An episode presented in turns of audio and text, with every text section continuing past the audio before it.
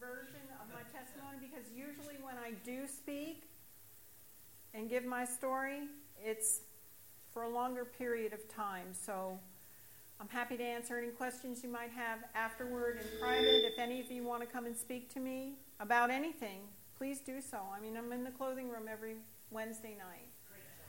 Okay, so anyhow, here goes. Um, I am a new creation in Christ.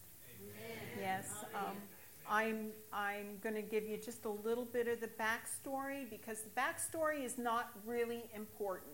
Okay, we all have a backstory. What's important here tonight in the time that I have to speak with you is to talk to you about my journey to recovery, how I got there, what it's done for me, and hopefully, it will give you all some encouragement, inspiration, and some strength and, and something to look forward to. In any event, um, I suffer from abandonment issues. Really, that, that is the crux of my problem. And those abandonment issues created other problems. Okay? I grew up in a, in a family that was whole and healthy up until the time that I was about eight years old. And when I was eight years old, my parents devi- decided to divorce and go their separate ways. Which, you know, that happens in what, two thirds of the two thirds of the population? Is that pretty fair estimate? Yeah, but usually one of the parents is whole and healthy. The custodial parent is whole and healthy. And why is this important? This is important so you understand who I am and I'm finding out from working with others that my story is not unlike their story, but they're afraid to talk about it. Okay? So the custodial parent is supposed to be whole and healthy, and that's why they are the custodial parent. Okay? When my folks got divorced, my dad went away. He, he was gone, poof.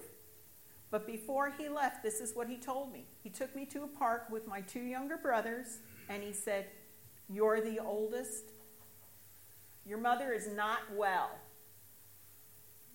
You're in charge. Now, my father was 6'5, black hair, blue eyes, the most handsome man in the world. Okay? He was also a baseball star. My father played baseball for the U.S. Army, and he toured, toured the entire world playing baseball for the U.S. Army. When he got out, he played for the Brooklyn Dodgers farm team when they were still in New York. So I grew up in the church of baseball. I was always at a baseball game when I was a kid, up until the time my father left. When my father took me to the park and he told me that I was in charge, because I adored my father, like most girls, I said, Yes, Dad, I will do this. I was only eight years old. What the hell did I know about little brothers and okay? But bam, I took care of those boys. Okay? Did homework with them, washed them, bathed them, fed them, kept them clothed, cleaned, everything. Because my mom was a surgical nurse, so she was always out of the house. So I was forced to grow up at a very young age, and I was also forced to take on more responsibility than most kids, even most teenagers, even most uh, young adults. Funny story, sidebar. The night of the New York blackout, what was that, like 62, Chuck? About that? My mother was down at the hospital and she was, in sur- she was um, assisting in a surgery. So I was home alone with my two younger brothers and doing their homework, getting them fed, getting them bathed, getting them ready for bed. And the lights went out. Okay, lights went out for a minute. But it wasn't just that the lights in the house went out. It was that all the street lights went out, everything. It was pitch black, total darkness. Well, it scared the living Jesus out of all of us.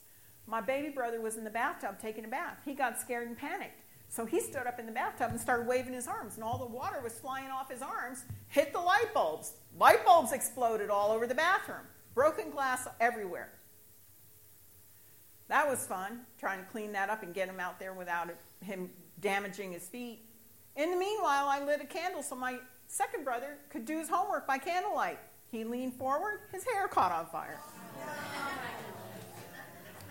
Okay, so I'm like, I don't know, nine, ten years old. we were all convinced that it was the end of the world. So in the morning, because the lights never came back on, my mother finally came home. In the morning, we all got up. Still no lights, still no electricity. We cashed in all our money at the candy store. We all went to school, bags of candies, trading candy. We were all convinced it was the end of the world. Anyhow, that's, that, that, is, that is the level of responsibility I had. Okay, so th- this went on for a little bit, and then, you know, my mom decided she didn't like being a divorced woman. She didn't like me because I look exactly like my dad, and I was daddy's little girl. So, you know, she took a lot of her fr- hurt, her hurt and frustration out on me. Um, she was verbally very cruel. I was told a lot of things that a child would never hear. And the one that sticks the most in my head, and I'm sure some people in this room have probably heard it too, is you'll never grow up to be anything, you'll never be any good. You're a sack of, mm. Okay, fine. Yeah. And then when I was about 11 years old, she decided she couldn't take it anymore, and she threw my two brothers and me in the car and drove us to an orphanage. She told us pack a bag. So we all think, oh, great, we're going grandma's for the weekend, right? She dropped us off at an orphanage. Except when we got up to the front door, she said, Peter and Kirk, you go get back in the car. Yeah. That's how that rocked. And it was a Catholic orphanage in upstate New York on the Hudson River. Very, very beautiful place. So I'm standing there on the porch, totally bewildered. I see my mother drive off in the car with my two younger brothers. About an hour later, she came back to pick me up. She didn't apologize. She just said, That's what you have to look forward to. Okay, so do you think that I had some low self esteem issues? Do you think I had some abandonment issues? Do you think I trusted people? No, not at all. The only people I trusted were my teachers. I did extremely well in school. I skipped a grade. I did really, really well in school. Then, when I was about 12 years old, I don't know, I still to this day, I'm 61 years old, today, do not understand why I was in family court at the age of 12 being told, You are re- being removed from your mother's care. So I went to live with my grandparents for a year in Arizona. I didn't know my brothers, no contact with my mother, no contact with my father. Nothing. And it was pretty cool because my grandfather was the one who took me to baseball games when dad took off. So I had an affinity for my grandfather. He's the be- kindest man in the world, the best person in my life. And my grandmother died unexpectedly. And he was a step grandparent. And the family court law is kind of weird. Like, he's not a blood relative, so you can't stay with him. So, where do you send a 13 year old girl? I got put in the system. And I was sent to live with a family, not in New York, but on the other side of the country, in Portland, Oregon. A family that had three daughters of their own, ages 12 to 21. And Cinderella, oh yeah, that was me. I lived in the basement. I was expected to cook and clean, so I'm a servant. And um, very disrespected. Um, no no kind of, not, no affection. Um, not interested in my development or anything. So I did go a little bit wayward, you know. I smoked pot once. Why did I only smoke it once? I didn't like it burning my throat. Honestly, that's it. I didn't drink in high school. I didn't party. I became an emancipated minor. I started college. I moved from Portland back to New York. A friend of mine helped me get an apartment in the city. And I started out working at a public relations firm. And there was a law firm on the same floor of the job that I had. And I started talking to some of the people who worked there. So they said, Well, you're bright. Why don't you come work for us? So I went to work at a law firm. And I became a paralegal. I was trained by one of the best real estate law firms in New York City's history. That was the beginning of my career. I still didn't drink. I didn't drink and start pick up drinking until I was 49 years old. What? How, how is that possible? Didn't party in college. Had a child in a relationship when I was 19. When I was 22, this man was murdered in New York. Okay, so here I am, 22 years old with a three year old child. I don't know how to parent. And suddenly I've got a parent all alone. This family was very loving and very, very good to us because they took care of my oldest child while I worked. And I had to work two jobs to support living in New York with a young child. So the abandonment issues that I had, sadly, I passed on to my own child because I had to make a living to support her. I was not available for her as much as I should have been. And that, that is, honestly, guys, that is the biggest regret of my life. Why is this important for you to hear? Please don't do it to your own children.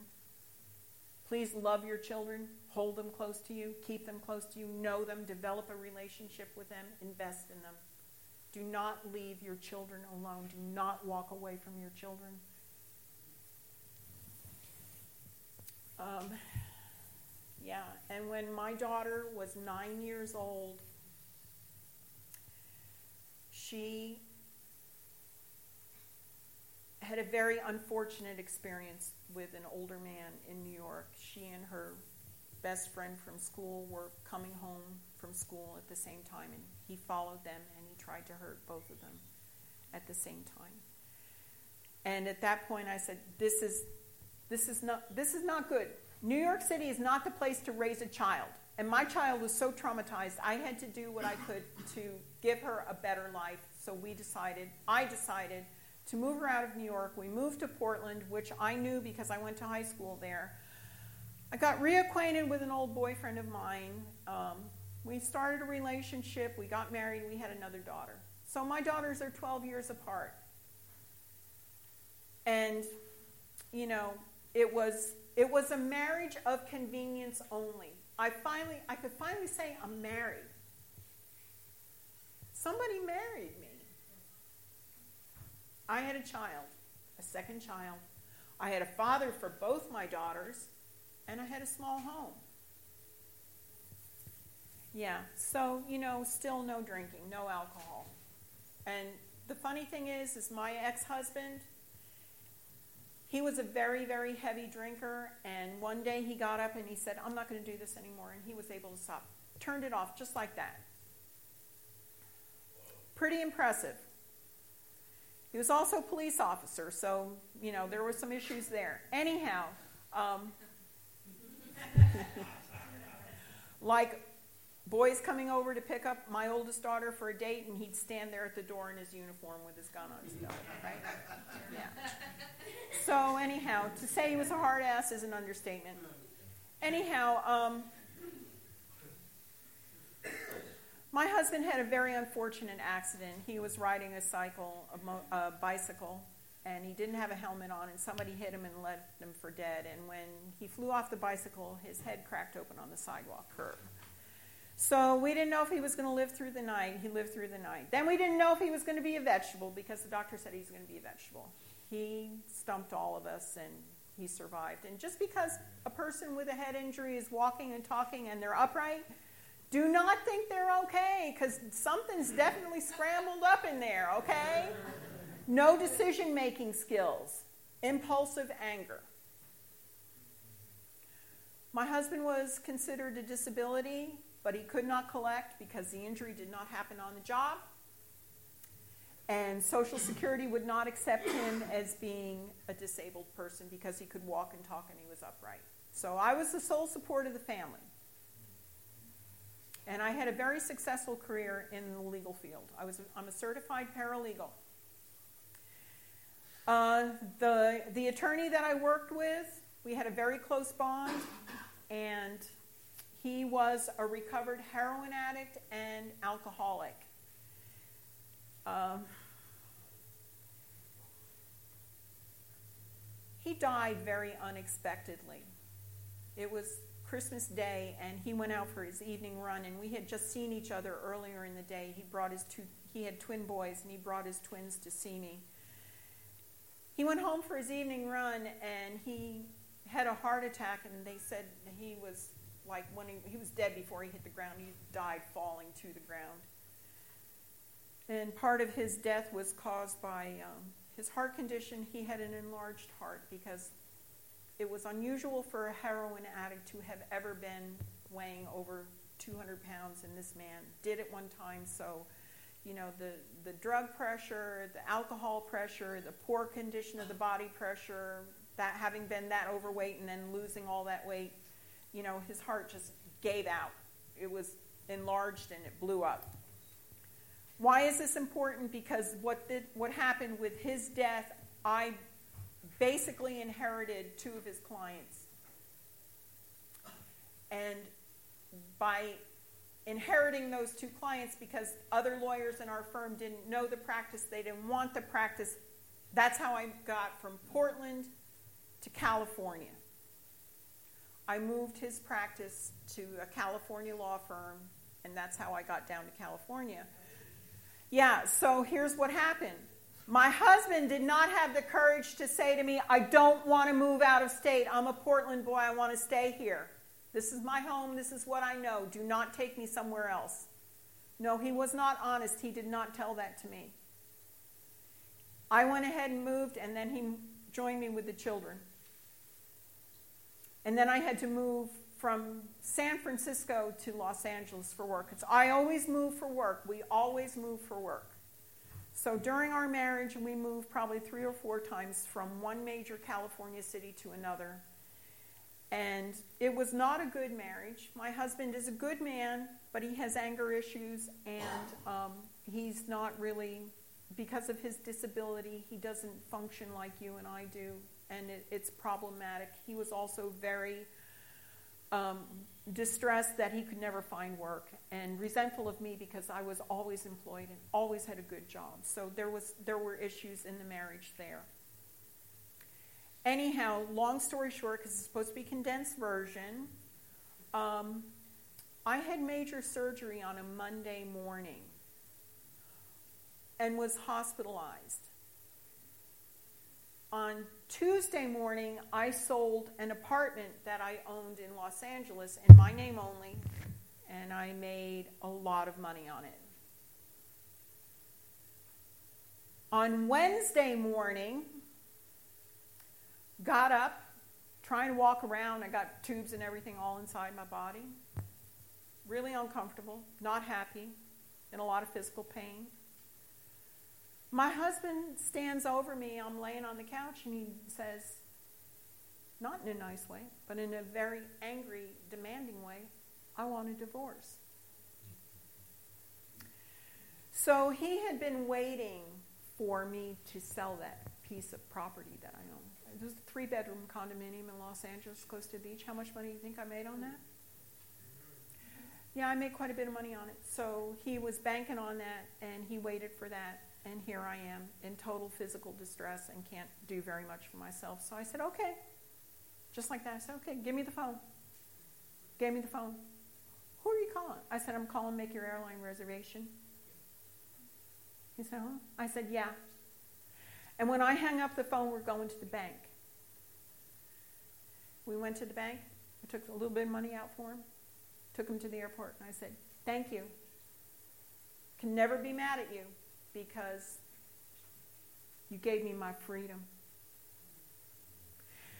I was unhappy in my marriage, but I would have never done that because I finally had a home for my daughters. And I could finally say I was a married woman and that somebody wanted me because my family didn't, right? So, as bad as the marriage was, that's what I wanted.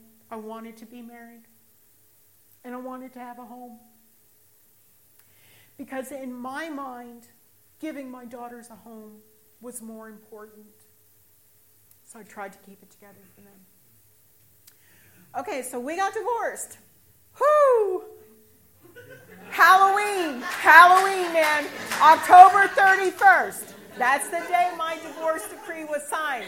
That is my favorite holiday of the year. Okay? Seriously, y'all. Because I don't like Christmas. Don't like Christmas. I don't like Thanksgiving. Since I moved to Texas, I have been alone on every single Christmas and Thanksgiving holiday since I moved here. Yes, ma'am. I hate Thanksgiving and Christmas. Well, the jury's still out on that. Anyhow. Okay, so I'm, get, I'm getting to the good stuff, guys. I just had to give you a little, little backup story. So, I had a really great job at a major automotive manufacturer in Southern California. And I was a rising star in the company. I worked in the legal department. I had a lot of power, uh, very well respected in my community, considered an expert by many. My company decided to relocate from Southern California and move 90% of its business offices to Nashville, Tennessee, and 10% to Dallas. The section that they moved to Dallas was the section that I represented in the legal department. But nobody from that business unit wanted to move to Dallas. Not one single person, not even a file clerk. So they had nobody who had the knowledge of that department. So they had this brilliant idea oh, let's get Cricket. Yeah, Cricket will do it. We'll give her $20,000 a year raise and a promotion. Going to Dallas. Oh, yeah. Biggest mistake I ever made in my life. The biggest mistake I ever made in my life because you know what? I knew my job, I knew my product, I knew my client, I knew my I knew it all. Okay? What do they do? They hire a man to be my senior manager. Okay, look at me. You think I'm a little girl? Nope. Five foot nine? Yeah. And guess what? This man was smaller than I was. Okay. It gets worse. The man didn't, at my level, you have to have a master's degree. Okay? To be a senior manager in my company, you have to have a master's of finance degree. This guy was lucky to string together 60 units at a junior college. So they hired him, and he studied to get his bachelor's degree on the job. He had a lot of resentment towards me because I was taller, smarter, well respected, well respected in the community. I had the knowledge, and I'm a problem solver by nature. They bring me all the crap. They bring me the crap that nobody else can figure out or nobody else wants to figure out. So he decided that he was going to destroy my career. And he set out to do that. And the first thing he did was he called me down to personnel and he said, You know, I've decided I'm going to restructure the department so you no longer have the title or position you have. He couldn't take away my money because I was relocated by my employer at their their expense and their decision and so we do have some protection under federal relocation laws. So he couldn't take away my money. What did that mean? For the na- next eight years, I never got a raise. Guess what? That man did not stay within the company. He went out on his own, pissed off a lot of people, made a lot of enemies, And God bless him because you know what? I do need to pray for that man. I do need to pray for that man. And that's when my alcoholism took off. I had no other coping skill. I didn't have any friends or any family here in Texas. I was all by myself. I had my oldest daughter, which is another issue for another testimony, another day. But um, yeah, it was not good because I'm not one of the good old boys. I'm an educated, middle class girl, considered uppity by a lot people. Okay, from New York City. Yeah, I'm a New York City girl. And I am not afraid. Anybody in this room who knows me, and some of you have had this experience with me, knows that I am not afraid of conflict. I deal with it head on and get rid of it, clean it up that day, that way. Okay. So that was the beginning of my alcoholism because I did not fit in with this crew. Okay? I am sometimes the only woman in a room full 30 men. And guess who the decision maker is? It's not them, it's me. Way too much pressure no friends, no support. I turn to alcohol. Maker's Mark is the bomb. But the problem with Maker's Mark is you can only get it in a liquor store. And what time do, ooh, what time do they close here? Right. I'm getting home at 10, 11 o'clock at night, stopping, getting tall boy a wine. Except, you know, it started out with one ball. Then it started out with a tall boy. Then it started, then it, yeah, it was bad. And I would stop at 7 Eleven on my way home, driving home from work. I'd buy that little four pack, big, big, gulp, big gulp cup of ice. That was done by the time I pulled into my parking lot. I was around the clock blackout drunk. And that's bad because you know what? The big book says that with women, when we decide to become alcoholics, especially older in life, it is rapid. And with me, it was rapid. Okay, now about my recovery. That's the backstory. Sorry, maybe I took too long. Because what I really need to tell you about is my recovery. It didn't come easy. I tried the AA way. I didn't like it. I did not want to go into a room and listen to, I got drunker than you did. I do not want to hear those war stories, the puffin stuff. No, I'm looking for a solution. I'm looking to get well. I want to be healthy. AA didn't work for me. I tried it many times. I was in and out of treatment facilities. Tried those a couple of times, didn't work. Finally, in September 2015, my employer had enough of me. I could continue to function. I was a highly functioning alcoholic. You could bring me any deal and I could solve it. You could bring me any deal and I would close it. What changed was my personality. Okay. I became one of the most mean spirited people I've ever known in my life. And I'm very embarrassed and very contrite about that. Because instead of building up careers, my behavior destroyed careers. And that was not my goal. That is not what I wanted. That is not how I want to go out. I do not want to go out as a destroyer. I want to go out as a teacher, as a mentor to others, as a helper. Okay?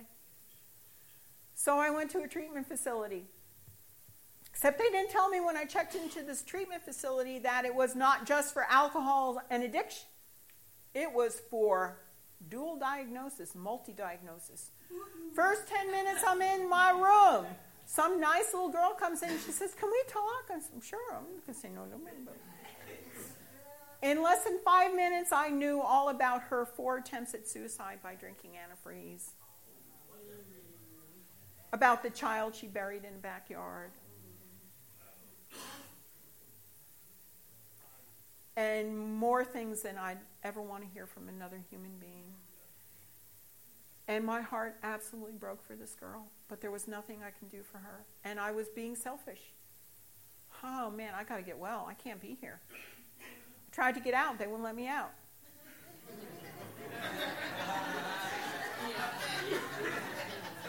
Yeah, they wouldn't. When everybody else went outside for for um, cigarette break, they wouldn't even let me go out. They would not let me go out because I was going to climb that wall, and I can, and I would. So I got into it with the director of the facility. And I told her, You are going to release me because if you don't release me, my lawyer is going to call you. Oh, no, not my lawyer. My team of lawyers. What do you mean, your team? I said, I have 260 lawyers from one firm behind me. Get me out in two days. It won't be nice. I said, because I'm going to go in the Dallas Morning News. Get me out. She got me out. I was released within the hour. How convenient the zoning board has two alcohol stores strategically placed right outside this treatment facility. I was drunk within 20 minutes of getting home, blackout drunk. I didn't learn my lesson because three weeks later I was begging to get back in that facility. That didn't work either that didn't go work either. I had a lot of issues with my relationship at the time. He's a beautiful man. We love each other very much, but there are issues like there are in any relationship. And those issues became a little too much for me. So during one of my blackout, gotta get drunk days, I decided I want some bacon. So I fry up some bacon in my house. But I turn it on and I go and I lay down. Neighbors are breaking in the door because there's a fire in my kitchen. Someday I'll show you all the scars on my hands. Luckily, the ones on my face healed well. I lost my apartment, not because I couldn't afford to keep my apartment, but because I had a small kitchen fire. And there was only smoke, smoke damage, but you know what? I don't blame them. I'm not mad at them. And as it works out, you know, everything that happens to us happens for a reason, okay? Honestly, you know, that was God's way of telling me you need to take a look at this. You're in a place you can't you can't be alone. You cannot self isolate anymore. So, uh, one of the nice ladies from AA, because I tried another group that I kind of liked, and she was very kind to me. The ladies there were very very kind to me. She said, "You know, you ought to try Maggie's place, Maggie's house."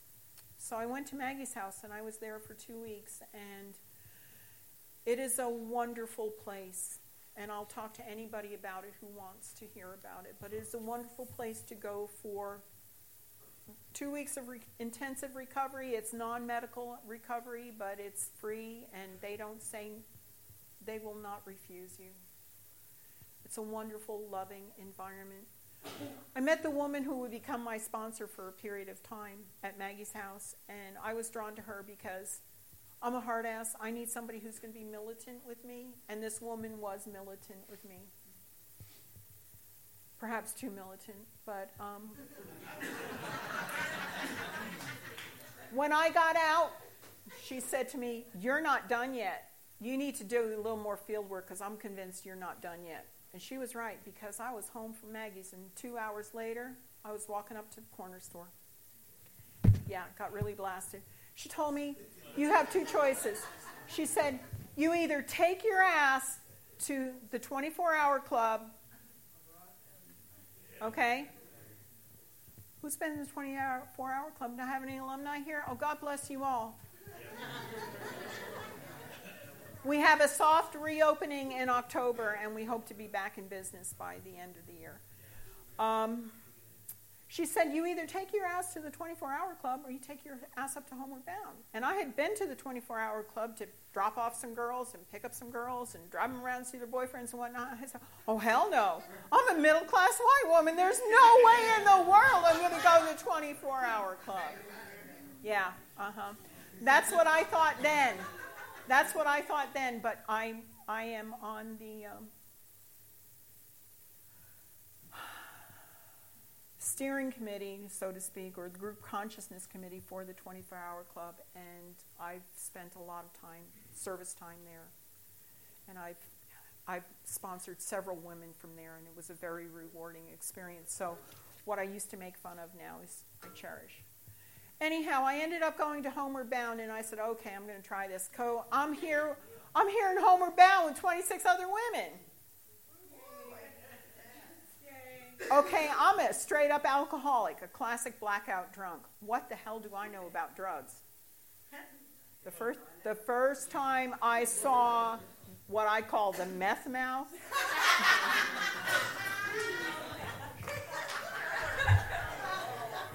I didn't know what to think. I was actually, I was actually, can you believe it? I was actually afraid of those women.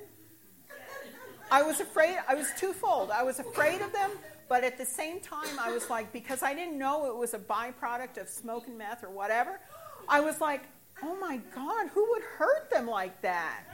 That's what I was thinking. Okay? So, you know, here I am, this uppity middle class white woman. I'm put in with these women that are there, either paper, CPS, court, whatever, victims of abuse, victims of rape. I mean, I'm like, oh my God. But it was the most humbling experience for me because these women that I used to make fun of because I was an uppity middle class white woman, I can now say I have had the extreme benefit of developing those friendships. There are some that I have helped them get out, get a job, get an apartment, get their kid back, feed them, clothe them, whatever it took. Okay? I did it because I listened. And what's important about my recovery? Two things, very important. Okay? Surrender everything. Do not pick and choose. Give it over to Him, everything. Because being told at eight years old that I was in charge, I took that seriously. And it ruined a lot of relationships. A lot of things in my life were ruined because I had to be in charge all the time. Now I don't have to be in charge. Now I get up, I get up and I start my day with how can I be of service? What can I pack into my day? Because now it's different. It's so much more important to be kind than it is to be right. I don't need to be right. I can be right at work. But when I'm not at work, I need to be kind and loving. And that is very, very hard sometimes. You know, for me to say that I need to pray for my ex boss, oh my gosh, that's a miracle. Because I used to detest that man because I was convinced that he was my ruination. No, he was not my ruination. What was wrong inside with me was my ruination. I cannot blame it on him. In fact, I am very grateful to my employer letting me go because by letting me go, I had to fall so far down. A lot of you don't know how far down I fell, but a year and a half ago, I was homeless. After I lost my apartment, yeah, I was homeless. It wasn't for very long because I got into treatment and I got some resources, and I had a lot of people who were very kind to me. You know, unemployed, unemployable, my sponsor told me, do not go back to work. Focus on your recovery. Okay. If it worked for you, and I respect you, it's got to work for me. She said, but be of service, to be working doing something. So what do I do? I use my education, my knowledge, my experience to help others with what I can. She said, go down to Austin Street, the homeless shelter. I went down to Austin Street at the homeless shelter. I love being down there with those people. I love being able to greet them when they come in the door and say, Hello, Mr. Smith, not hey you. No. Just because they are without doesn't mean they should be treated like they're without. Okay? I had less than I'd had in my life, but that little bit less that I had, I still had more than others. Remember this we always have more than someone else. We're always going to have less than someone else. But chances are, excuse me, chances are we're always going to have more than another person. Yeah, I work the um, Big Book 12 step program through the primary purpose group. Nice. And I'm a, that is my home group. But I chair the Thursday night meeting at the Ross Avenue group, which will soon be back in the 24 hour club. And I am more proud of that than I am to say I'm a member of PPG because I am not a PPG girl. I'm a Ross Avenue group girl. And God help me get there. My recovery really started taking off once I surrendered everything. I was no longer driving the car saying, Lord, fill me, relieve me of this affliction. I stopped thinking about it. I just stopped thinking about it. Where I live, there's a beautiful, amazing Irish pub, and I'm Irish, on the ground floor of my apartment building, okay? I go down there late at night and I eat supper there a couple nights a week because I do work a lot of hours. I probably work about 60, 70 professional hours a week. So I do get home sometimes 10, 30, 11 o'clock. I go down there and eat. I can sit right in front where that Maker's Mark bottle is and just keep asking for more club soda with lime. More club soda with lime. So, two things, folks. Recovery takes off once you surrender. Once you surrender and you start to listen, okay? Prayer is when we talk, meditation is when he talks. Remember that. Page 87 and 88 of the big book, upon tiring. It's such a healthy thing to do because if you clean up your crap every night before you go to bed, in the morning upon awakening, it's so much easier. Deal with your things as they come up, don't bottle them. We all have to do an inventory to get through step four, which I'm 61 years old. I cannot possibly remember everything I've done wrong in my life. Okay? So we 10 step. When we 10 step, we get to clean up our crap right then and there. It's the healthiest thing, and you know it's actually the kindest thing you can do for the other parties involved. Don't have people in your life wandering around, walking around wondering, why is she mad at me? Why doesn't she like me? No. Don't have anybody asking, why is she mad at me? Why doesn't she like me? Deal with your things as it come up. So I came through these doors because I wanted to see what G- regeneration through Christ was all about. I was very interested in the program over at Watermark, but I didn't have a way to get over to Watermark and back. And, you know, Watermark is a really, really big church and it's an amazing program, but I so much prefer this in room and this environment and our ministry staff here and all of you. Thank you for letting me talk with you tonight. Um, thank you for coming to see me in the clothing room. That is one one of my service. Great job. Thank you. It's it's and.